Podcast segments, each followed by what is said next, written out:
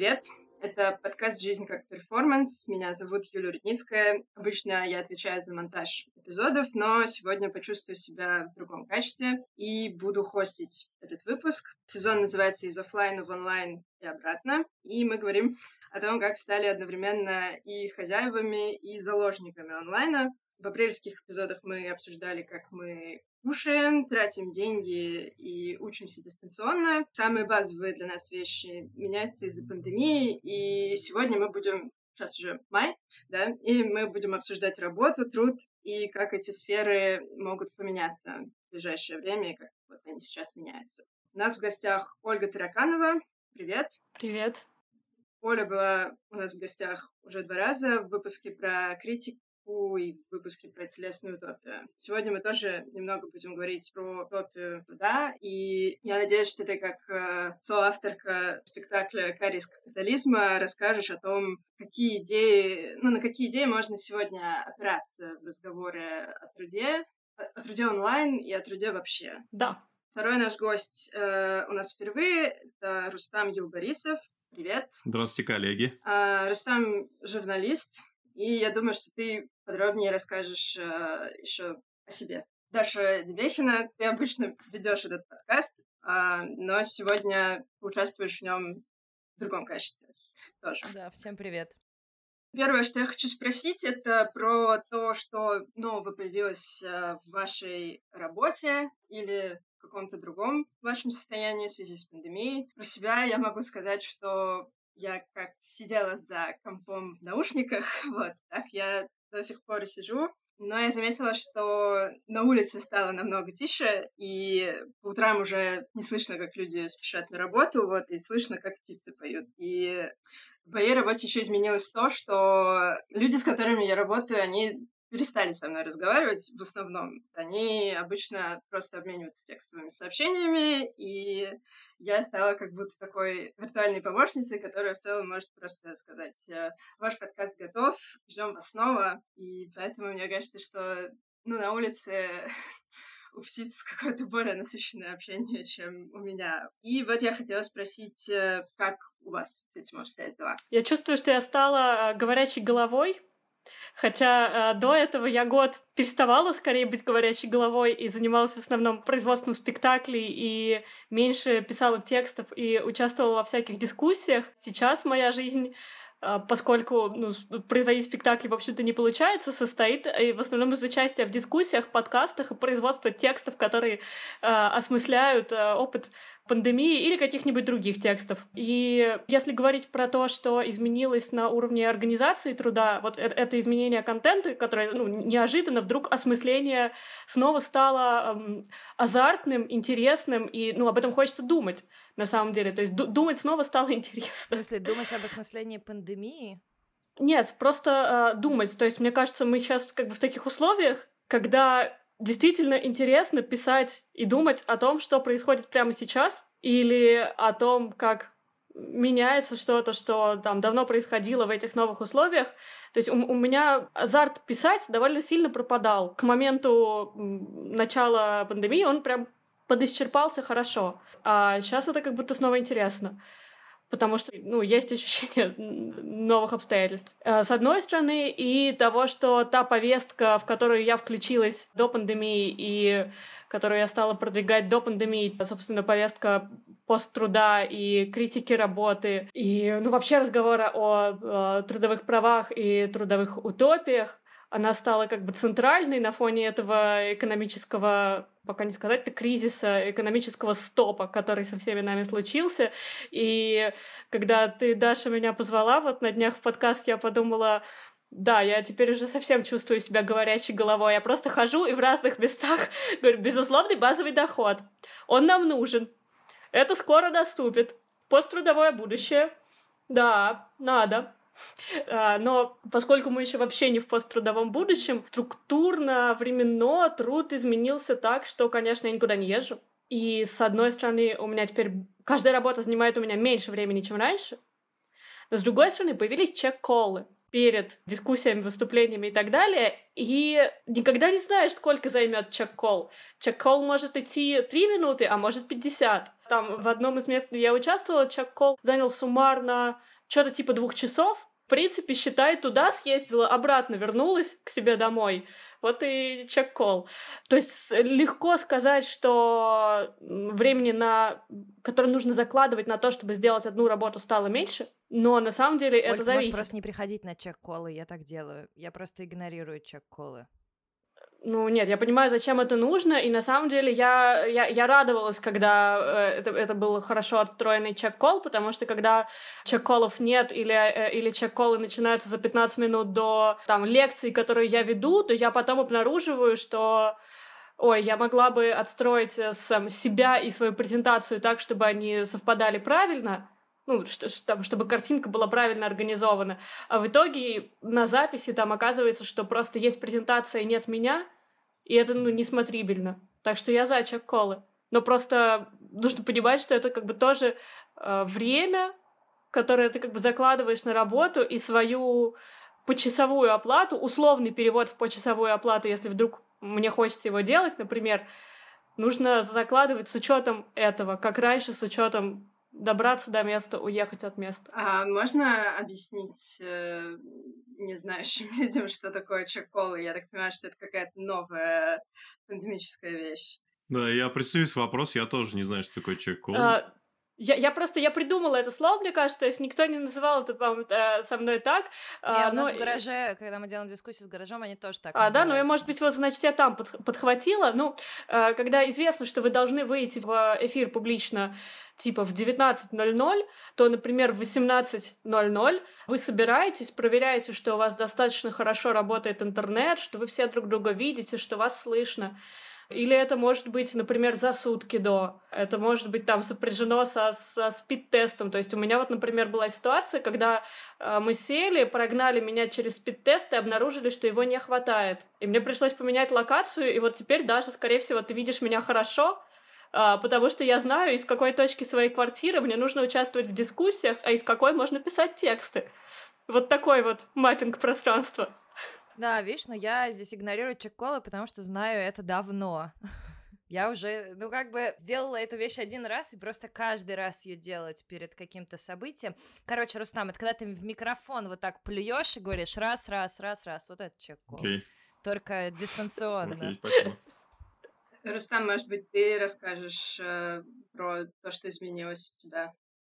Спасибо, спасибо, Ольга, спасибо, Юля. Коллеги, я хочу сделать э, эксклюзивное заявление в эфире вашего подкаста, куда меня Дарья любезно пригласила.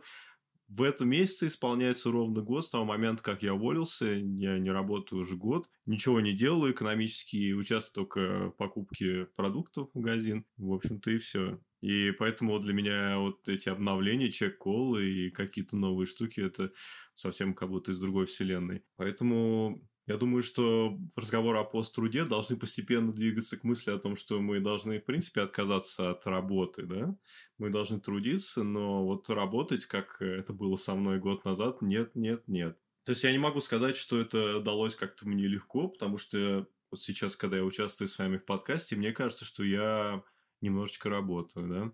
Мне кажется, что от меня есть какая-то экономическая польза, потому что вот этот червячок все равно сидит в голове, говорит, нужно быть продуктивным, да? Почему ты лежишь на диване, смотришь сериальчик, когда должен был какой-нибудь стартапчик думать? Я должен сказать, что это, ну, та самая протестантская этика, да, которая нам была внушена там с 19 века, и распространена на все слои населения. Это идея итальянского марксиста Антонио Грамше культурной гегемонии. И мы сейчас э, находимся в такой точке времени и пространства, когда все население планеты заражено этой проблемой. Да, я вот с ней отчаянно веду бой, Честно, я лежу на диване каждый день, и когда меня позывают что-то вот встать, отжаться или написать какой-нибудь текст, я такой, нет, не буду делать, я буду лениться и очень яростно лениться. У меня одна из главных проблем, когда мы работали над э, «Кариесом капитализма», над спектаклем, э, и я только-только подключалась к разговорам о посттруде, которые сейчас активно поддерживаю, к разговорам о введении безусловного базового дохода, к разговорам о разрыве связи между работой и выживанием, между трудом и возможностью выживать, возможностью там ну, иметь жилье какое-то есть и так далее. А, у меня, для меня одной из главных проблем было, что, с одной стороны, я понимаю критику трудовой этики, а с другой стороны, я чувствую, что моя психика, даже скорее психика какая-то вот супер личные штуки устроены так, что мне реально нужно находиться в деятельности очень большое количество времени. Мне сейчас уже очень хочется, чтобы э, вот была разорвана эта связь между деятельностью и оплатой, но а, в то же время, когда я, пока я натыкалась в основном на такие левомеланхолические идеи, что критика, отказ от труда э, связан с тем, чтобы лежать и лениться, то есть вот эта вот связка антитруд лень, а, она приводила меня в бешенство, и я говорила, нет, я хочу, я хочу действия, мне нравится действовать. Но да, я понимаю, что типа действие сейчас встроено в про- проблемную систему. И только когда я нашла какие-то вот э, идеи, где именно способом движения к посттруду все равно казалось действие, ну, то есть возможность действия, не, действие не для всех, Типа, кто, кому не хочется действовать, тот пусть не действует и все равно живет, выживает прекрасно. А кому хочется действовать, пожалуйста, вы не являетесь, типа, противниками посттрудовых идей, даже если вы действуете. Вот. Даш, я чувствую себя где-то посередине между всеми сейчас, потому что я не перестала работать, но квартира наша превратилась в студию звукозаписи. И иногда бывают дни, когда нужно молчать весь день это пипец, честно вам могу сказать. Это когда, знаете, один пишет, потом другой пишет, потом третий пишет. Я заметила следующее. Во-первых, я заметила, что я перестала практически общаться с людьми вообще. Я очень люблю офлайн общение, но при этом мне даже в подростковом возрасте никогда не заходил онлайн, а моя работа строится из общения. Ну, в смысле, это мой такой немного хантинг людей. Я нахожу человека, э, мы придумываем совместно какой-то проект. Моя работа строится так. Я нахожу человека, мне интересно с ним работать, я придумываю проект под то, чтобы вместе поработать. И так как э, вот этот вот процесс поиска и живого общения исчез, э, я немножко коллапснула тут, честно говоря, и не смогла перенести его в онлайн. И для меня Zoom-конференции, Zoom-бары попойка э, с одним вином по зуму вообще не зашла и не смогла заменить эту часть работы. Второе, что я заметила, что у меня всегда были, ну, такие, как у всех, наверное, циклы да, там, например, цикл суперпродуктивности, потом там какой-то спад. Обычно я в обычной жизни научилась эти циклы, ну, каким-то образом подстраивать под деятельность. Вот я хочу куда-то ездить, у меня выездная работа. Потом там, например, я в более социопатическом настроении, я дома тексты пишу. То есть я смогла это настроить, а сейчас это все поломалось, потому что, не знаю, как у вас, а у меня циклы стали гораздо короче. То есть в целом итерации того, как строится работа, стало в разы короче, и у меня как будто бы времени подумать нет вообще. Я вот не понимаю, с чем это связано. Не, не, с проду... не, не с продуктивностью, может быть, там, не знаю, с какой-то апатией от самоизоляции, потому что, ну, уже, господи, когда это кончится, это безумие задолбало. А так, э, в целом, вот. Ну, то есть моя работа полностью поменяла свою специфику. Я вижу с людьми только на подкастах. Практически редко созваниваюсь с друзьями. Очень редко. Типа раза в два. У меня два звонка в неделю. Все. На этом закончилось мое общение с людьми. А это был центром моей работы. Еще месяц, и я, честно говоря, не знаю, что будет. Мне кажется, что вот ты сказала, что тебе ты не можешь подумать. Чтобы подумать, очень хочется куда-то уйти из того места, как бы, где все происходит, а уйти никуда нельзя. Я вот помню, когда я все-таки работала не из дома, ну, для меня поездка на работу и с работы, она как бы была очень важной. И я в этих поездках вот именно думала о том, что произошло, или у меня какие-то там формировались ожидания о том, что будет сегодня на работе. А сейчас этого нет, и вот это, наверное, то, почему я больше всего скучаю. И, кстати, по поводу еще подкастов говорят, что как раз именно по дороге на работу и с работы люди их больше всего слушают, и сейчас э, трафик из-за этого маленький, потому что люди не ездят. Ну, я согласна, что вот это вот э, время, когда ты куда-то ехал, обычно э, ты едешь куда-то один, если ты едешь с целью, у тебя наушники. Я как минимум могла слушать новую музыку, сейчас у меня нет просто инфраструктурно внутри дня времени, когда я могу, например, уделить какой-то варке в собственной голове. Блин, это было супер важное время, очень тоскую. Интересно, очень... я, я, я наоборот вообще не... Я, я, я старалась не думать, когда я куда-то ехала, э, будь то на метро или на такси, потому что типа это были короткие промежутки времени, которые вот прям принципиально посвящены не Насколько работе. Ты ехала? А, ну, час, от 30 минут до часа, туда и обратно. Плюс а, это вот из дома в какую-то точку, а, и между точками, ну, там минут по 40 перебежки, одна-две в день, каждый день. И я старалась не думать в эти моменты. Но к разговору о связи труда и нового режима, вот я, например, самозанятая, и я долго держалась, но 29 апреля я оформила себе пропуск, который позволяет ходить везде. И теперь я хожу гулять. Э, Самозанятым можно оформить пропуск? Самозанятым можно оформить пропуск вездеход. И теперь я хожу гулять, и пока я гуляю, я думаю, я живу в э, Кольцево-Крылатском, я хожу гулять на Крылатские холмы по два часа, и там стоит полиция на каждом втором входе. А, они меня еще не останавливали, но они есть. Но вот я так думаю, остановят. Но с одной, с одной стороны, у меня есть пропуск, а с другой стороны, я скажу, я действительно работаю. Я думаю, я вот э, журналистка, художница, критик. Мне вот нужно гулять, чтобы думать. Это работа. Ну, мне кажется, сейчас хороший момент для того, чтобы поговорить вот о чем. Я, когда готовилась к этому эпизоду, я э, ну, стала, да, смотреть, какие исследования есть о безусловном базовом доходе. И я увидела, что этим занимается Центр трудовых исследований Высшей школы экономики. Там уже было одно мероприятие, но я думаю, что на самом деле не одно, но вот конкретно там был отчет о мероприятии, где эта тема обсуждалась, и один из сотрудников, э, Ростислав Капелюшников, он сделал заявление, которое меня, правда, очень взволновало. Я его сейчас процитирую. Он сказал, что безусловный базовый доход — это утопия, это золотая мечта артистической богемы. Вы можете вечно писать нетленку и при этом жить не впроголодь. А вы можете без конца бегать по кастингам на киностудии, и при этом вам не обязательно подрабатывать официантом или посудомойкой. Вы можете писать годами картины, которые никого не интересуют, и при этом сводить концы с концами. Вот. Оль сказала, что ты, когда гуляешь, ты думаешь и ты работаешь. Вот как тебе такое заявление? Ну, очень выразительное заявление в русле трудовой этики, хотя там, ну, интересно, как он подчеркивает все время, кстати, правильно подчеркивает, что безусловный базовый доход в той версии, в которой он есть сейчас, это действительно скорее про сводить концы с концами. То есть сейчас это э, утопия не про жизнь роскошную, да, не про хорошую жизнь, а именно про удовлетворение базовых потребностей, то есть потребность в жилье и потребность в питании. Собственно, о, о том, чтобы покрывать больше потребностей с помощью безусловного базового дохода, э, в большинстве идей, которых я знаю, речь не идет.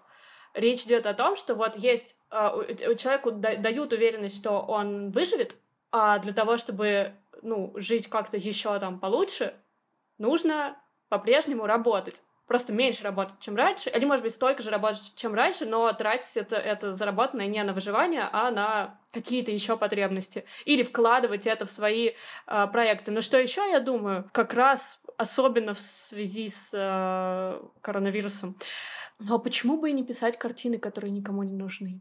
Ну, типа, вообще в чем проблема? прекрасное занятие. Э, ну, если ты их пишешь, они нужны как минимум тебе. Может быть, э, там, не знаю, твоим друзьям, э, твоим родственным группам. Это, это, это, это прекрасное занятие. Это гораздо лучше, чем ходить на работу и производить бессмысленные вещи, которые нужны одному проценту людей, которые на этих э, вещах будут богатеть. Вот что я думаю. Не, не, Оль, мне кажется, здесь немножко другая логика с картинами, когда ты производишь, которые э, никому не нужны. То есть логика, на мой взгляд, примерно такая. Чтобы получать деньги, ну, во-первых, ты должен понять, кто тебе будет платить. Для того, чтобы человек тебе платил, ты должен предложить ему что-то полезное. Мы исключаем отсюда людей, которые занимаются public good, да, которым там должны платить все, или должны платить государство, или никто не должен платить, по-разному, да, тут бывает. Но если мы говорим о каких-то капиталистических отношениях, то ты должен, ну, грубо говоря, убедить кого-то, что ты делаешь что-то полезное, что это требует оплаты труда. Если ты пишешь картины в стол, или, например, как прекрасные японские создатели э, кимоно э, делают иногда очень красивые кимоно или очень красивые ножи в стол, и любуются ими сами, да, они никуда не выставляются, они никогда не узнают запаха крови или чего-то еще. Это такая вот, ну, как бы, абсолютно прекрасная вещь, которая будет храниться вечно в этом. То вопрос, кто и почему должен, э, ну, как бы, кто и почему должен платить тебе деньги, а ты почему должен его получать. Потому что такая вот э, идея мне кажется, заработка, она во многом связана с тем, что ты делаешь что-то полезное. Ты должен делать что-то полезное. Не, не для всех, но хотя бы для кого-то. Да, конечно, но так мне кажется, что вот в, в тех э, концепциях безусловного базового дохода, которые сейчас доминируют, собственно, эта связь между заработком и пользой не разрывается. Разрывается связь между выживанием и пользой. Ты имеешь право жить, даже если ты бесполезен, даже если ты не производишь ничего, что кто-то называет полезным, считает, признает полезным. Жить имеешь право. Просто это, это, это, это именно как бы гарантия выживания. И это ну, это, это, это смеш... до, до смешного гуманистическая идея, глубоко гуманистическая идея. Да, Олег, давайте я здесь вмешаюсь, потому что мне кажется, это про меня, потому что я не работаю, сейчас не произвожу ничего полезного, ничего полезного не делаю, ну, кроме как с вами беседую. И в этом контексте мне, безусловно, нравится БДД, да, как его называют, безусловный базовый доход. Это классная штука, и, собственно говоря, последнее произведение французского экономиста Тома Пикетти «Капитал 21 веке», идея капитала идеологии, все об этом. Дайте людям безусловный базовый доход, они сами им распорядятся, они сами смогут найти применение этим деньгам. Не будет никакого роста наркомании, тем более безработицы. Правые боятся, что мы обленимся, да, и будем колоть себе героин вену вместо того, чтобы ходить и работать на их фабриках. Это неправда. Как, как ни странно, да, мы видели в ультраправой стране, как Америка, где правит ультраправый президент Трамп. Он выдал 1200 долларов. Мой товарищ получил, мы вчера обсуждали это. Он не собирался покупать на них наркотики. А собирался просто там еды, да, себе обеспечить. И это тоже такой первый шажок. Странно, да, такая левая тема, но внезапно возникла там. Потому что там понимают, что это тоже способ постигнуть экономическую активность потребительскую. Потому что США – это крупнейшая экономика, и у них даже внутри топливо больше потребляется там чуть ли не половине стран мира. Если они будут там покупать, то это позволит даже этот капитализм поддерживать в таком состоянии, как они хотят. Так что, безусловно, мы к этому движемся. Но я хочу подчеркнуть одну небольшую опасность. В странах э, второго мира, да, как Россия, в странах с руинами социального государства, безусловный базовый доход может означать монетизацию льгот. Они скажут, мы вам будем платить 15 тысяч рублей, но все льготы, которые были, мы уберем, потому что мы их монетизировали, вы их получаете деньгами. И это очень опасно, это гораздо хуже, нежели чем вы будете получать эти несчастные деньги на руки, потому что мы потеряем все, да, там пособие по безработице, какой-то там э, по беременности, э, те самые больничные, ну, там, инвалидность, э, простите. Все, что было у нас, мы можем э, потерять. И это было гораздо больше. То есть, если можно это каким-то образом посчитать, то в итоге получится, что суммарная вот такая польза от социальных льгот – которую получает население, гораздо, ну, она какая-то там 50-100 тысяч рублей, там даже невероятные. Я уже не говорю там о каком-то демонтаже, там системы бесплатного здравоохранения и так далее. Так что есть в этом какая-то опасность, и боюсь, что правые экономисты ну, да, могут есть, вот так да, вот да. повернуть, типа, ага, мы вам денежки дадим, но льготы все отменим, пересчитаем их на бабки. В итоге мы проиграем, да? И может быть такой вариант. То, то есть я не... мне нравится, безусловно, это хорошая идея, но с сохранением льгот. И мы все прекрасно понимаем, что вообще-то, как мы живем в 21 веке, да, у нас уже роботы строят роботов, мы должны новую эту индустриальную революцию совершить. Запускаем спутники, и все равно мы работаем по старым индустриальным 8-часовым э, нормам, которые рабочие отвоевали больше там 100, 100 лет назад. Почему? У нас больше производится продуктов, больше еды, больше воды, больше энергии, всего дофигища. Так почему мы же не можем а, сделать следующий шаг да, в гуманизации отношений к населению и установить в качестве вот такого человеческой нормы, человеческого права получать очень небольшую сумму денег, которая позволит ему не умереть от голода. Как сейчас в США, да? Нет у тебя страховки, ты просто ложишься и умираешь. ну, нет у тебя возможности жить в этом мире, он, он извини, ты не для нас, ты бедный, ты черный, да, а, и, безусловно, поэтому мы должны, как левые, поддерживать, э, безусловно, да, но вот с такими оговорками, никаких льгот мы вам не отдадим. Да, тут есть еще два аспекта этой истории. Вот про льготы, а второй про разделение безусловного базового дохода и безусловных базовых сервисов. То есть э, есть либертарианская концепция ББД, которая предполагает отмену не только льгот, там, я, кстати, про льготы особо не слышал, но да, это, это дико важно, а отмену бесплатного здравоохранения, бесплатного образования, ну, в, в некоторых странах, понятно, этого нет вообще, в России это там, ну, как бы низкого уровня, если про здравоохранение говорить, но образование есть, вот, и типа часть либертарианских концепций безусловного базового дохода говорит, мы даем вам деньги, но все, все службы, все социальные службы забираем. Вот. А третья, получается, история про то, что сейчас эти же экономисты из вышки, ну, то есть я вот э, читала не Ростислава Капелюшникова, я читала, собственно, Ярослава Кузьминова, который неожиданно начал даже поддерживать в принципе относительно левые идеи, близкие к ПБД, но он больше говорит про постработу и про сокращение трудовых дней, и, ну, трудового времени, то есть типа, сокращение рабочей недели, переход на четырехдневку, ну, то есть это вообще уже в, в, российском контексте даже как-то звучит, наверное, последние несколько, больше, чем полгода. А, но, типа, очень важный аспект вот этой борьбы за сокращение рабочей недели в том, чтобы зарплаты сохранились чтобы объем зарплаты был таким же, как при, восьми, при пятидневке с восемью часами, а количество времени стало меньше. Потому что если просто пересчитать соотношение и срезать зарплату, и срезать рабочий день, то как бы ничего хорошего не выйдет, мы будем голодать.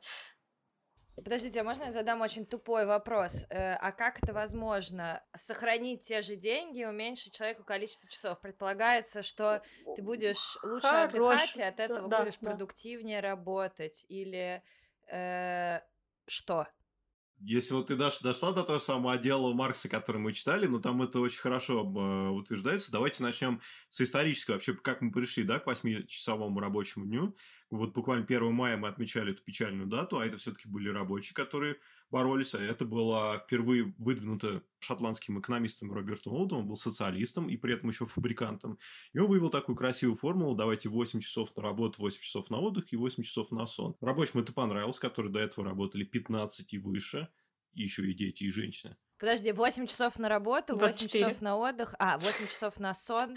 Что-то получается больше да, по поэтому, кстати, обратите внимание, коллеги, когда вы гуляете в старых районах, вы можете увидеть кирпичами иногда на фронтонах зданий выложено 888. Это как раз-таки старый, особенно это в Великобритании встречается в США, это старый такой амаш э, рабочих э, Роберта Оуэна и вот этой вот формуле. Ну, простите, сколько лет назад это было, да? Это, это еще когда работали правые машины. А у нас уже производство пошло далеко вперед, и один рабочий может производить гораздо больше продукта, чем раньше. И понятно, что мы производим гораздо больше, и весь этот избыток ну, оседает в карманах капиталистов, и можем использовать его для того, чтобы создать вот это базовое это общее благо для всех. Что касается теперь, почему мы можем вообще сократить рабочее время, а почему бы и нет? Как бы, нет, я, мой вопрос, почему мы можем сократить рабочее время, но при этом оставить деньги те же, э, okay. те же самые? Хорошо, я отвечу на этот вопрос. Как говорит Карл Маркс, приводя в примеры первые фабричные законы, фабричные акты э, конца XIX века в Великобритании, оказалось, что уменьшение и вот нормирование рабочего дня приводит капиталиста к наилучшей организации. И они сами потом говорят, да, типа было у нас там 15, а когда мы сократили до 12 четко, выяснилось, что мы можем выстраивать таким образом смены и покупать новые станки, и это очень важно, я сейчас вернусь к этому, чтобы рабочий уменьшался, э, простите, втискивался вот в эти 12 часов, которые раньше он делал 15, да? А самое главное, это то, что новые законы, которые ограничивают количество рабочего времени, заставляют капиталиста апгрейдить производство. Он делает, он покупает новые станки он покупает новые машины, которые производят больше, он лучше начинает организовывать. Таким образом, государство его пушит. Давай, чувак, типа, уже время, по, ну, мы должны меньше, меньше работать, мы должны меньше заставлять людей тратить время на безумные эти вещи, но ты должен апгрейдить производство постоянно. И это реально работает. То есть э, сам, сам Маркс, ссылаясь на работы фабричных инспекторов, которые производили интервью с рабочими, и с фабрикантами, они сказали, да, действительно, мы купили новые станки, которые были разработаны в Америке, мы привезли их, и это э, главным образом, вот хороший пример, это в предельной промышленности, то, что раньше делалось руками, да, они запретили, дети больше не будет чесать лен, но будут делать новые станки. И только запрет на детский труд – заставил фабрикантов э, выкупить там в Америке новые чесальные станки. В том числе и такая штука. Почему бы государство не взять на себя вот эту, извините, а, такой вот вопрос в никуда, такую патерналистскую да, модель, как раньше было, скажем, при Рузвельте, да, мы возьмем, обуздаем бизнес и скажем ему, мы должны двигаться куда-то все вместе. Мы переживаем вот какой-то некий коллективный полет на космическом корабле. Наша Земля – это космический корабль. И что если нам простроить этот курс более логичным образом, да, мы понимаем, что ресурсы ограничены, а тут еще, не дай бог, какая-то война начнется, вот и пандемия, да, кризис глобальный мы переживаем, а государство говорит, ну, вы бизнес, у вас много денег, у вас много возможностей, мы вам ставим следующий вот этот goals, и вы должны закоммититься на 7 часов, да, вот мы должны постепенно двигаться, а дальше 6, 5 и 4, как мечтал Карл Маркс и коммунисты. То есть, безусловно, в моем понимании человеческий прогресс ну, это да, прежде ну, всего ну... сокращение рабочего дня. Uh, ну да, логика же еще э, в том, что, э, ну, типа, часть э, посттрудовой политики — это автоматизация производства прям э, радикальное, собственно, государственное вмешательство в технологическую политику, в технологическое производство, ну, левогосударственное вмешательство, стимуляция производства автоматов, которые заменят рабочие руки, и таким образом, даже если мы останемся в капиталистической логике, производство, э, количество производимого не уменьшится, прибыль не уменьшится, ну или количество производимого там несущественно уменьшится, короче, прибыль не уменьшится, а потребность, необходимость людей э, участвовать в производстве снизится. Да, мне просто кажется, что вот эта логика, о которой ты говоришь о сокращении рабочих часов, она на самом деле более продуктивно может быть выстроена несколько иным способом, когда, грубо говоря, мы разрываем связь в том, между тем, сколько люди получают денег и сколько они работают. То есть ты перестаешь мерить заработную плату или ставку, или гонорар, что угодно, человека часами. Когда ты, грубо говоря, оцениваешь, например, финальный продукт, ты говоришь, ты можешь получить за вот эту работу, вне зависимости от того, сколько она займет, вот столько. Ты можешь ее там, ну и как бы вопрос, сколько ты ее будешь делать, это уже какая-то твоя э, э, задача в распределении. Ну, то есть, типа, если ты разрываешь время и бабло, вот это время — это деньги, вот эту вот э, формулу разрываешь, как будто бы получается труд, другая трудовая логика. Но это же приводит еще и к самоэксплуатации. Это прям нормально приводит к самоэксплуатации. Хочется сделать качественный продукт, ну или за качественный продукт заплатят деньги, соответственно, я буду делать его все 40 часов, что у меня есть. Не, ну это твое право. И в этом смысле, наоборот, кажется, ну, нет, нет, это, ну, это в России, это твое право, а во Франции, например, вот мы сейчас занимаемся изучением того, как устроено художественное производство во Франции и художественное обеспечение. Короче, там особый тип пособия по безработице, который э, в чем-то резонирует с системой э, базового дохода, только не безусловного. Там, если человек, э, который работает либо артистом э, перформативных искусств, либо техником, работает три с половиной месяца в год, определенное количество часов отрабатывает, то он в течение всех остальных восьми с половиной месяцев получает ну, какую-то приличную сумму от государства просто так из фонда социального страхования по пересчету того, что он отработал и какой там был гонорар в эти три с половиной месяца. То есть нормой труда производителей перформативных искусств считается 3,5 месяца в год. Но важно, что государство останавливает супер жесткие ограничения набрать эти три с половиной месяца, ну, то необходимое количество часов эти три с половиной месяца, ты должен, следуя которым. Там нельзя работать шесть дней подряд. Поработал шесть дней подряд, все, до свидания, ты как бы не имеешь права. Пять дней выходной, иначе ты сдохнешь.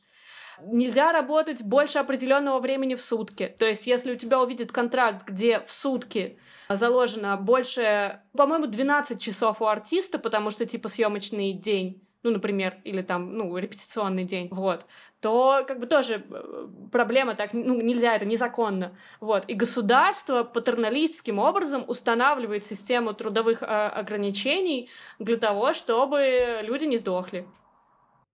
Ну, и это нормально, потому что, как мы смотрим, у людей не то, чтобы есть забота о себе. Вот я сегодня э, вспоминала детский мультик. Э, помните, такой был детский советский мультик, э, где зайчик, у которого есть семья из пяти маленьких зайчат и зайчиха, отправился на другой берег реки за э, яблоками.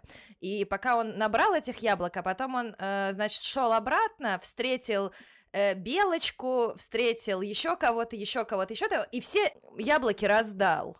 Потом попытался вернуться за яблоками, там его э, отмутузил волк, он бедный прибежал, и, короче, ни энергию свою не сберег, ни детей своих не покормил, зайчиха три дня плакала. Я думаю, господи, что за адский мультик нам транслировали в советское время, да? Но никакой заботы о себе тут как бы и не пахнет, поэтому эти ограничения, ну, на мой взгляд, вполне резонные. Простите, коллеги, здесь очень важно, потрясающе совершенно, спасибо тебе большое, да, что ты вспомнил этот мультик. А я его смотрел буквально пару дней назад. Я на самом деле смотрю его каждый вечер со своим сыном. И э, Даша немножечко... Она правильно рассказала канву, но на самом деле дети не остались без еды. И этот мультик совершенно потрясающий. Я просто концовку не рассказала. Окей. Okay. Дело в том, что Зайчик действительно раздал всем свои яблоки, потому что он был очень добрый. Он подарил их медведю, ежику и кротику. А, там еще была злая ворона, которая, видимо, изображал такого правого экономиста, который говорит, а почему ты, в общем-то, раздаешь всем свои яблоки, у тебя дети голодают, а потом она сама ему выклевала в мешочке дырочку, через которую яблочки высыпались, и он не смог ничего донести. Но Дети не остались голодными. Зайчишки получили продукты от соседей, которые таким образом отблагодарили зайчика за то, что был такой добрый. Пришли туда белочки, принесли орехи, принес кротик, принес там овощи. И еще и козлята принесли капусту с морковью. И здесь, на самом деле, несмотря на то, что это мультик детский, потрясающая совершенно мораль, да, прежде всего мы видим эту экономику удара, потому что это было все расшарено между там, низовыми потребителями, все друг друга поддерживают. Это советский мультик, и они внушали э, мысль о неконкуренции, потому что мы, мы тут вообще-то все вместе, да, мы все рабочие. А вот она, кладовая природы, там, уголь, ну, там, яблоки, это такой собирательный образ ресурсов нашей планеты. И это реально очень классный мультик, который я показываю моему сыну, он любит его, потому что это прежде всего о помощи, взаимопомощи, которые э, в реальной жизни имеют, например, выражение как э, в кассы взаимопомощи, когда профсоюз выдает своим рабочим на время э, забастовок 80% зарплаты. И эта штука реально работает, например, в Финляндии. Ты делаешь полтора процента отчисления со своей зарплаты каждый месяц свой профсоюз, если тебя увольняют, Мало того, что профсоюз высылает своих юристов, они нагибают работодателя, потому что судиться с профсоюзом в Финляндии это очень сложно и очень трудно.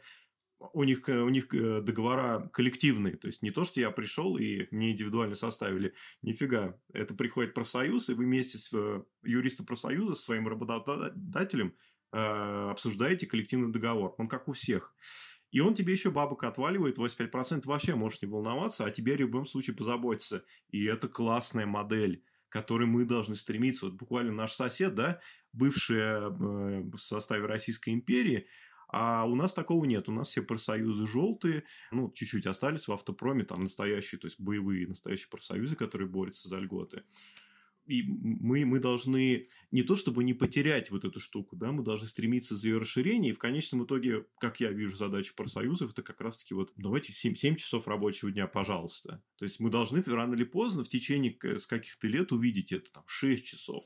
Должно быть поступательное движение, либо там тотальная деконструкция капитализма, к сожалению, этого не произойдет, правда, это мои влажные мечты такие левацкие, наверное, этого не произойдет. Либо какое-то там социал-демократическое розовое существование, там, в духе Финляндии, в принципе. Ну, на такое я, скрипя сердцем, но соглашусь. Пожалуйста, можно. Э, ну, спасибо тебе, Даш. Э, я, я еще знаю кучу классных социалистических мультиков, э, но вот это один из самых лучших. Пожалуйста, посмотрите и вашим детям тоже покажите. Рустам, можно тебе задать вопрос вот про то, как для тебя твоя не работа как она сейчас для тебя работает. Да, спасибо тебе большое. В данный момент. Обожаю про себя рассказывать, особенно про все эти истории. Это, это, это интересно, потому что это переживается непосредственно. Ну и история сама по себе необычная. Потому что вообще-то сначала я решил переехать в деревню. Я жил в деревне, три месяца это было на юге России, в Адыгее. Я работал в Яндексе, это классная большая компания айтишная, да, там работает 10 тысяч человек. Все очень сложно, они у себя пишут прямо в манифесте. Вообще-то мы производим продукт по сложности, как атомная бомба. То есть, у них реально так написано. И я там поработал э, и понял, что атомные бомбы совсем не по мне, уволился. У меня был такой классический бернаут профессиональный, когда ты лежишь на диване и вообще ничего не можешь делать. Я так увольняюсь и думаю, сейчас вот моя новая жизнь начнется. Буду заниматься самыми интересными вещами, которые мне всегда хотелось.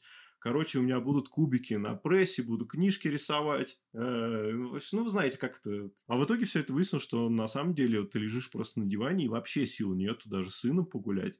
И вот я нашел себе такой радикальный способ. Э, я уехал в деревню, там была коммуна с, с единомышленников, это тоже там анархисты все бывшие такие, любящие рурализацию, скажем так.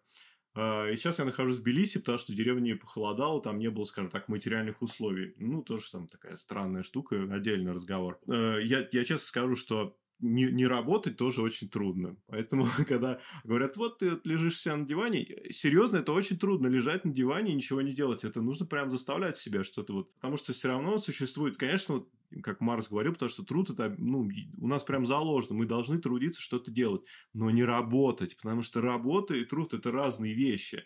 Потому что когда ты ходишь, э, извините, к Малышевой, да, про которую я писал пару дней назад, ты там работаешь за зарплату, это одно. А когда ты трудишься и делаешь э, там что-то не за деньги, а что-то для себя, там строишь дом, копаешь колодец, э, за сыном ухаживаешь, за, там, за женой, готовишь, это тоже труд, да, но он не вознаграждается. Это вообще разные штуки. Ну так вот, и коммунисты прежде всего имели труд, что человек должен трудиться а не работать. Работать это вообще ненормальный, не такой вот узурпированный, эксплуатированный труд. Берут наши творческие способности, вот, которые в нас присутствуют. Есть вот этот божественный свет, который нас заставляет что-то делать. Зачем мы пришли? Мы постоянно ищем ответы на эти вопросы. Но капитал хитрым образом использует наше стремление к труду и вот загоняет на фабрики, в офисы, и вот нашу креативность, это сейчас так называется, она превращается в продукты. Даша интересно предложила. Давайте оторвем конечный результат работы от э, зарплаты. Ну, это на самом деле, извините, манифест, манифест коммунистической партии, да, давай каждому по потребности, от каждого по способностям, в таком в идеальном варианте. То есть, пусть бесплатно все получат деньги, пусть они хотя бы что-то делают. Это же реально круто, это вот это классное гуманистическое отношение к человеку. Но там, конечно, есть множество даже различных экономических препонов, потому что все-таки товар – это вот именно застывшее время. Люди должны как-то оценивать эти затраты, капиталисты, простите. То есть, они же нам не просто там, извините, жалкие 40 тысяч рублей платят. В моей, я все вспоминаю, за 10 лет в российской журналистике ставка линейного редактора вообще не изменилась. То есть, как платили 40 тысяч лет э, в московской редакции, как и сейчас платят. Блин, как так можно? И они уже там получают миллиардные бонусы, а мои коллеги до сих пор за эти жалкие копейки, учитывая, что уровень жизни вырос и затраты на все это выросли, ну, не, не может так жить человек, это же просто скотство. И понятно, что у людей назревает недовольство. А тут еще и эта пандемия. То есть, я уверен, что социально это как-то сильно очень взбрыкнет, да? Но честно, я думаю, что будет хуже, чем, чем было нам, наверное, уже пора заканчивать. И в связи с этим я хотела задать вопрос, ну, наверное, всем. Ну, у нас есть вот это, да, такое бессознательное представление о том, что а, не работать — это очень плохо, да, и вот как убедить себя, как, как можно убеждать себя в том, что, ну, это на самом деле не так. Как э, бороться, да, с этим представлением. Извините, я опять подниму руку, я сразу так быстренько, потому что я сразу знаю ответ. Есть совершенно потрясающие работы оленей, обязательно прочитайте их, э, потому что они разрывают шаблон просто в куски. Во-первых, есть э, зять Карла Маркса, Поль Лафарк, который бесконечно был ленивый человек и написал манифест лени, он ее хвалит и говорит, что Маркс был крутой чувак, но вообще-то лениться еще круче. И там он доказывает э, на, ну, вот на классном антропологическом материале, как древние племена в жизни никогда не работали, и мы тоже не должны работать. а, обязательно прочитайте это. И, во-вторых, вот вам, коллеги из художественного цеха, будет интересно, Казимир Малевич, значит, похвала Лене, и Младлен Стелинович, маленькое эссе о Лене, тоже просто шаблон в клочья, обязательно всем читать. У, у меня в другую сторону. Я Короче, нужно, чтобы это сейчас не прозвучало как такой э, аргумент в сторону, э, если мы будем работать меньше, то мы будем работать эффективнее и производить больше. Но сама по себе концепция пользы и, ну, пользы для других, пользы от твоего труда для каких-либо разных других, она мне нравится. Но э, есть такое подозрение, э, проверенное разными эмпирическими способами, что когда ты перерабатываешь, когда тебя, за...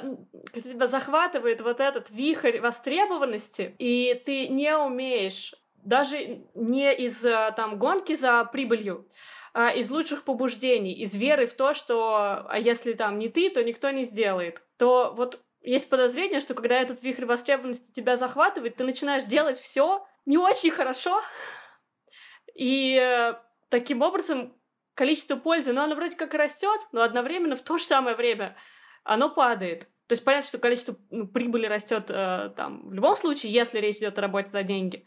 Но, короче, мне кажется, что в действительности э, позиция ограничения своего рабочего времени — это этичная позиция с точки зрения пользы для других. И она этичная еще в том смысле, что, например, когда есть пространство в ну пусть будет в рынке, потому что мы в рынке, которое еще не занято теми, кто уже утвержден как профессионал, например, то планка входа в рынок для новых людей становится более, ну, более доступной, более достижимой. И таким образом ниже вероятность монополии и больше вероятность э, более горизонтального распределения ресурсов и власти между теми, кто уже считается экспертами, и теми, кто в стандартной логике должен только доказывать свою экспертность. И это достигается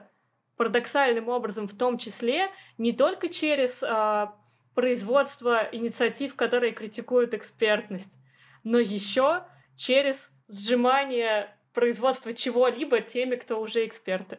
Но это очень трудно, мне кажется. То есть я вот с собой много разговариваю в последние там несколько месяцев э, про то, типа, что со мной будет, когда я вот достигну вот этой точки в своем поле. Я понимаю, что я, скорее всего, буду бегать с горящими глазами и работать по там 12 часов в сутки, потому что мне будет казаться, что ну кто же все сделает-то, если не я? И я, я, я... Оля, если поле будет развиваться нормально, мы, слава богу, никогда не достигнем этой точки. Пока нет такого ощущения. Если, если поле, ну, как бы, если ты пошеришь эту ответственность с кем-то, станет легче.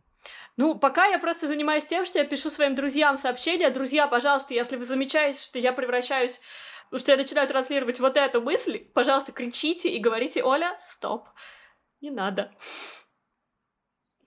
А, ты боишься, что тебя будет слишком да. много? Ну так это не ты виновата, а медиа, которые воспроизводят одни и те же имена. Но мне кажется, что тут есть еще и момент личный. Попробуй, попробуй, тебе предлагают работу, а ты рекомендуешь вместо себя коллегу. Отлично работает. Ну да, да, я, я, я понимаю, да, что нужно делать так на самом деле. Просто мне, мне просто кажется, что я, к сожалению, нахожусь в очень большой зоне риска, что я не смогу и не справлюсь, э, и буду гнать работу по 12 часов в сутки, потому что верю, что я лучше сделаю, чем коллега. И что если я не сделаю, то коллеги не сделают. А это неправда. Мне кажется, вообще вот российское культурное поле, оно как-то так работает, что ты вынужденно становишься монополистом в нем, ну, если ты что-то делаешь, потому что, ну, нет конкуренции, да, ну, или какая-то она очень маленькая. Слушайте, у меня есть теория теория заговора на этот счет. Я считаю, ну, э, она, правда, близка к теории заговора. Мне кажется, наша формула звучит так, но я на сфере кино вам объясню. Один президент, один кинокритик. Просто за счет того, что управлять областью гораздо проще, если у тебя есть один кинокритик, один театровед, один режиссер. Тебе не нужно сажать всех, достаточно сделать это для одного, и, ну, как бы на этом все э, закончится. Ну, и это, по-моему, вот Рустам больше меня этого знает. Это же вопрос медиа, когда ты журналист, и тебе нужно взять у кого-нибудь комментарий. Вот мы с Рустам вместе работали в Question, да, про Яндекс, про который Рустам рассказывал. Тебе надо взять комментарий. Ты знаешь, что если ты обратишься, например, к какому-нибудь условному, ну, я не знаю, какому-нибудь очень... Кто, Рустам, был очень популярным спикером? Смотрю, какая сфера. Ну вот экономист был на Г, я забыла, как когда, когда экономика была там высказался по всей, по, по всем, сто раз из каждого ящика протрубил про пандемию. Сергей Гуриев. Гуриев, да. Вот, например, если ты возьмешь Гуриева и ты его возьмешь, ты точно знаешь, что тебе это обеспечит просмотры. Ты в некотором роде заложник. А журналистам, мне кажется, и медиа сейчас достаточно лень создавать как бы новых персонажей, да? Бери и все время типа ищи человека, который скажет про это не в э, терминах точнее, лучше и так далее, потому что, ну, хрен знает, что лучше, а в сфере искусства это вообще настолько расплывчатые категории, что здесь, мне кажется, очень сложно Э, в них э, себя судить. Мне кажется, что машина медиа работает, потому что это проще. Ну, это проще. Ну... У тебя есть телефон э, Сергея Гуриева, или там, например, я, когда у меня были чудесные коллеги-философы, которым я могла позвонить по любому вопросу. Были они эксперты в этой области или нет, они мне всегда отвечали. Я делала свою выработку, я делала ее быстро.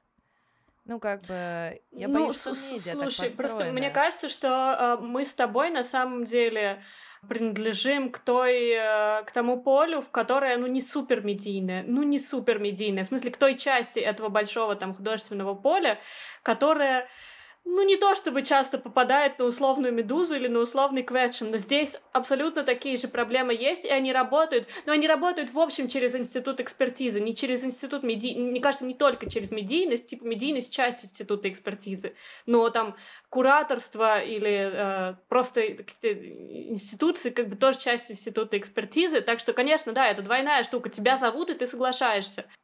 Вот, попробуй не соглашаться. Я в какой-то момент начала ну, да.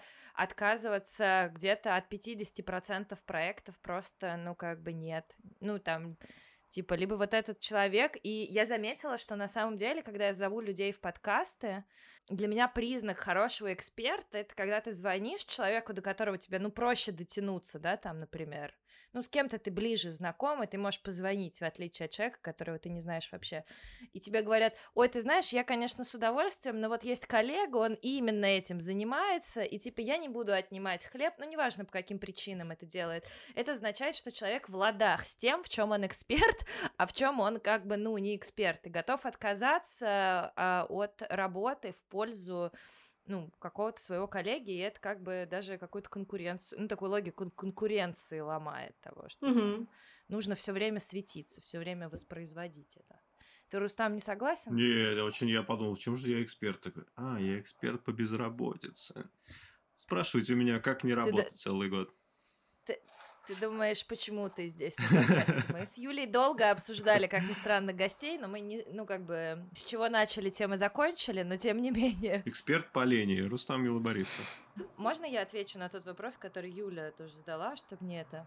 Я для себя поймала две вещи. Во-первых, у меня нет разделения на работу и не работу. Может быть, это плохо, но я поняла, что все свои лучшие идеи, вот, например, этот подкаст я придумала в 2 часа ночи, когда лежала в Екатеринбурге, э, я туда ездила на конференцию, ела сухой дошик постели отеля, ну не отеля, я там жила в каком-то хостеле или в чем-то таком, и, вро... и смотрела какой-то очень э, тупой сериал, я уже даже не помню какой, но я люблю тупые сериалы, вот, и э, для меня вот такого разделения, ну, типа нету, даже время, когда я не работаю, я как-то внутренне принимаю, что у организма, так же как и у работы, есть разные циклы. И иногда потупить это лучшее, что ты можешь сделать для себя в целом. И отдохнуть, и придумать что-то новое. Поэтому мне кажется, что тупка это зашибись почти так же зашибись, как сон. Абсолютно верно. Кстати, Даша интересную тему поднимает а, о том, что непонятно, в какой момент работа заканчивается, какой она начинается. И тут мы вплотную подходим к концепции когнитивного капитализма, которая возникла в 1975 году. То есть мы сейчас живем уже не в том капитализме, который Маркс описывал, такой старый, с паровыми машинами, индустриальными рабочими, а капитализм, в котором э, все внезапно стало товаром, да, вообще все. Это может звучать как такая очень странная мантра левацкая, но я призываю вас к этому прислушаться, потому что сейчас самыми драйверами мировой экономики являются те самые там, IT-корпорации Силиконовой долины, да, про которых Дудь снял фильм, и там как-то все очень круто. И они там, торгуют да, знаниями, информацией, кодом, там, чем угодно. Но это уже не правые машины, не Генри Форд, не, не, не что-то ты можешь потрогать руками, а некая какая-то эссенция, которая повисла. Да? Это называется когнитивный капитализм. И согласно современным концепции когнитивного капитализма, комодификации, то есть превращение товар продуктов, подлежит вообще все. Вообще все. И это очень страшно. И поэтому мы не чувствуем, в какой момент работа заканчивается. И поэтому у нас есть вот эта удаленная работа. И поэтому у нас есть бесконечные звонки и мессенджеры с боссом, которые мы должны постоянно проверять, и даже во вне рабочее время, да, настолько грубо.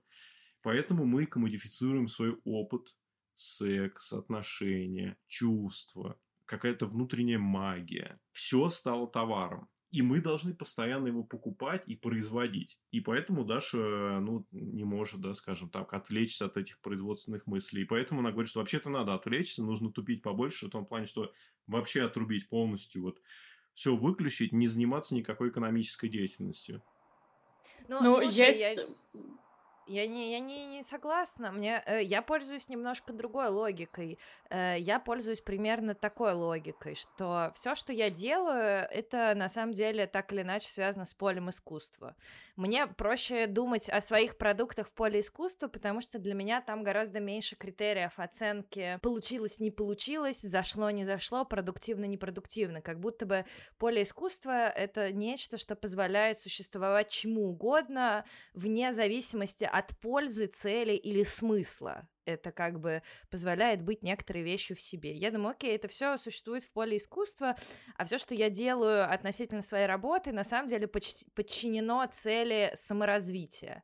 Ну, в моем случае достаточно буквально, потому что я, например, часто начинаю проекты, когда хочу в чем-то разобраться. Я думаю, так, я хочу в чем-то разобраться, у меня есть два способа. Чтобы мне платили деньги за то, чтобы я в этом разобралась, или чтобы я кому-то заплатила, чтобы я чему-то научилась. Ну, как бы здесь можно вот выбирать. И поэтому, ну, как бы я вижу это как просто, ну, часть процесса жизни. Ну, э, две, две, две вещи хочу сказать. Э, к предыдущим словам э, Рустама. В последнее время я вижу идею, что живем мы уже не в когнитивном капитализме, и что драйвер экономики уже не продукты умственного труда и там когнитивных инноваций, а живем мы уже в экономике заботы, и что, например, в Британии треть ВВП, по-моему, а, относится к сфере таких простых домашних услуг, которые тоже комодифицировались, в том числе на базе тех разработок, которые сделаны в Силиконовой долине и так далее. Ну, то есть уберизация, приложение Clean, приложение там Яндекс.Лавка и так далее. Вот в э, сильно развитых странах сейчас, во-первых, уже около трети экономики занимают, а во-вторых, растут. И вот, вот, вот экономика заботы, короче, вот. И мне кажется, это, ну, это какая-то важ, важная история. А, вот. А второе, вот, отвечая на то, что ты, Даша, сказала, я еще весь наш разговор думаю про вот эту логику такой стандартный, важный ход лево-утопической, лево-критической тоже мысли про то, чтобы признавать что-то работой и исходя из логики критики работы, бороться с этим как с работой. Сейчас объясню, как он работает. А, то есть, когда ты говоришь, это вся моя жизнь, а, это не работа, ну, в смысле, я не разделяю жизнь и работу, оно все и жизнь, и работа. Если ты при этом говоришь, если ты при этом, типа, ставишь акцент на жизнь, а не на работу, как, собственно, требует от нас э, ну, неолиберальной логики. Я помню, я жила в э, городе Волгограде до 18 лет, и э, в центре я там выходила на набережную, и там висел огромный растянутый плакат со Стивом Джобсом, на котором было написано «Найди то, что ты любишь, и ты не будешь работать ни дня в жизни». И как бы на меня это сильно влияло, потому что я видела это примерно раз в два дня. Вот. Я, в общем, нашла, и выяснилось, что нет, я работаю. И это важно, что я работаю. Так вот, а, какие перспективы открывает признание деятельности, будь то деятельность в поле искусства или там деятельность репродуктивного труда, а, домашняя работа, поготовить, приготовить, постирать и так далее а, работой появляется, ну, в утопической модели, как бы в э, России, возможно, и не появляется возможность, собственно, организовываться в профсоюзы, устраивать забастовки, требовать повышения условий труда, требовать повышения оплаты. Ну и в перспективе стремиться так, чтобы выживание вообще не было связано с работой. Но пока мы не признаем какой-то деятельность работой, Uh, ну, ты на самом деле, мне кажется, на практике ты признаешь. Uh, вот. Нет, и у меня просто там... другой критерий. Я не, э, ну, то есть, э, я не, приз... ну, как бы, я признаю, что я работаю и так далее. Для меня проблематичным является прямое разграничение времени рабочего и нерабочего, да, там, например, потому что я понимаю, что, типа, вот я гуляю с собакой, наверное, это не очень рабочее время. При этом я понимаю, что я... Э, последний спектакль, который, я надеюсь, мы будем делать, он был придуман примерно тогда, когда я начала гулять с собакой или каким-то образом додуман.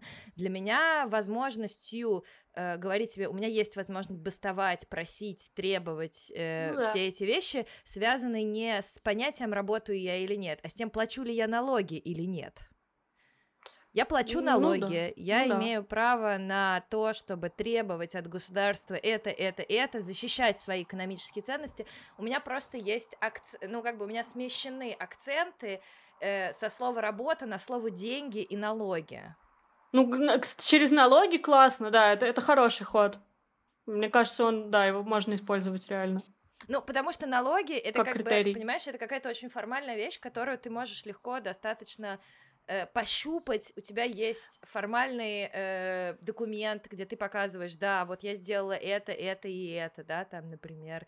Э, и это включает меня в трудовую логику, в том числе в трудовую логику, связанную с государством а, э, работала я при этом, развлекалась я при этом, за что мне платили деньги, да какая разница, в общем-то. Ну, ну... да, да, просто а, а, обычно а, вот то, то, о чем тоже Рустам говорил, что типа в, в, в текстах про это обычно просто есть разграничение работа и труд, и типа труд — это деятельность, а работа — это оплачиваемый труд. Ну, то есть фактически налоги, да. Но налоги даже более там, прозрачный какой-то критерий, мне нравится.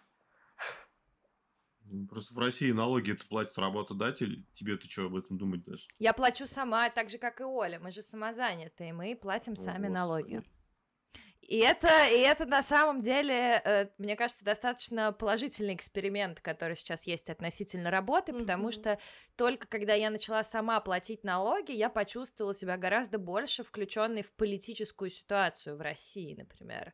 Потому что, ну, Интересно. ну, хрен ли, я плачу, э, вот, мои налоги, они туда пошли, я знаю, сколько их пошло. Почему мусорка э, рядом с домом переполнена мусором? Где дворники, которые я должны убрать, почему не вывезли мусор? То есть, как только ты это щупаешь, это на самом деле очень классный инструмент возвращения ответственности и контроля, и такого легитимного восприятия того, что, ну, как бы твоя агрессия, ну, твоя злость, агрессия, не знаю, как это назвать, твое недовольство тем, что происходит, и вот то, что ты выплачиваешь налоги, как будто бы делает, ну, для меня это более ощутимым, что ли.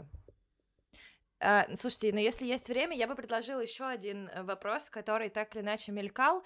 Насколько вам нужно быть полезным, э, чтобы чувствовать себя, что вы легитимно, опл... ну, что вам легитимно платят за вашу работу, что вы получаете деньги не зря?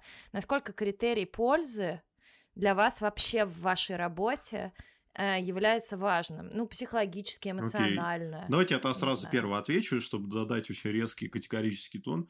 Э, я хожу на работу, потому что в мире капитализма невозможно существовать по-другому. Мы живем на деньги, все так устроено, что все эти блага общественные должны покупаться за деньги, и мы должны вынуждены участвовать э, вот в этой общей мясорубке колесе сансары.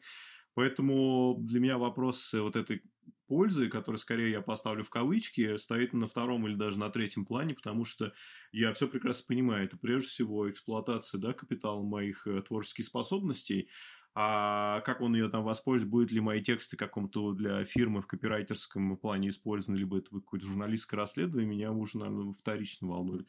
Конечно, я знаю, что есть какие-то очень благородные профессии, да, у которых эта самая польза стоит на первом плане. И тут возникает тот самый капиталистический диссонанс. Профессии, которые приносят больше всего пользы, вот такой вот конкретной пользы, хуже всего оплачиваются. Я говорю, например, про уборщиков, да, про врачей, про сотрудников скорой помощи, про шахтеров, извините меня. Но вот это как раз-таки вот на, на, вот, э, на таком простом примере я хочу разрушить вот эти представления о том, что мы должны приносить пользу. Я считаю, что так это не работает. Пользу мы будем приносить там при коммунизме, а сейчас мы приносим прибыли, добав, прибавочную стоимость для капиталистов, которые нас эксплуатируют. Мне вот тоже кажется иногда, что когда я не работаю, я приношу больше пользы окружающим, чем когда я работаю, потому что я лучше вижу, где какие проблемы существуют и кому я действительно могу помочь, какие там какие-то пустоты, которые я могу заполнить. Меня глобально этическая польза очень волнует, но есть ощущение, что ну, со мной это ощущение там с августа прошлого года, что самое полезное, что я сейчас могу делать, это разрывать связь между трудом и выживанием и бороться за ВПД. А, так сложилось, что эта моя борьба в большинстве случаев оплачивается. Ну, то есть, в смысле, я, я э, участвую в одной инициативе, в которой она не оплачивается. Все остальное оплачивается. И как бы это полезно. Ну и если бы, если бы это не было полезно, я бы это не делала. Я вообще, я берусь за что-либо, только если я верю, что какая-то польза от этого есть. Но другой вопрос, что как бы я честно, я никогда не считаю, сколько от этого вреда. И это вот как раз э, та проблема, о которой я говорила чуть раньше, что все эти классные, замечательные люди, которым я потенциально принадлежу, которые верят, что если не они, то никто, я думаю, что это растет отчасти как раз из того, что люди привыкли считать пользу от действия, но не привыкли считать вред от действия, от производства. И если посчитать это именно как, ну, суммарно, или там вычесть одно из другого, то получится на самом деле, что вреда больше. Но это, это очень трудно себя заставить так думать, очень трудно. Я не понимаю, как это сделать. Если вы ждете, что я что-то скажу, я понятия не имею. У меня кризис, связанный с пользой и работой. В смысле, в целом, концептуально я не могу их связать в своей Потому голове. что от работы есть только польза для работодателя. Нет, это... А если ты создаешь паблик good? Это все очень, знаешь, такие разговоры в пользу бедных. Пользу бедных. И у меня вот я сейчас сижу на стуле, у меня аж бомбит, то что я вспоминаю вот всевозможную когорту финансовых спекулянтов, которые вообще ничего полезного не делают для мира. И эти суки зарабатывают больше, чем самые-самые полезные профессии в тысячи, в десятки тысяч раз. Финанс-спекулянт, которые сидят на биржах и просто режут, там, скальпируют вот эти разницы валют, зарабатывают на акциях. Какая нахуй от них польза? Зачем они вообще нужны? Зачем они родились в этом мире? Почему мы существуем с ними на одной планете? Меня прямо бесит это, я правда, у меня пердак горит сейчас. Мне кажется, что есть какая-то польза от этого разговора. Больше пользы, чем от э, финансовых спекуляций или... Да. Спасибо вам Спасибо. большое. Спасибо. Спасибо.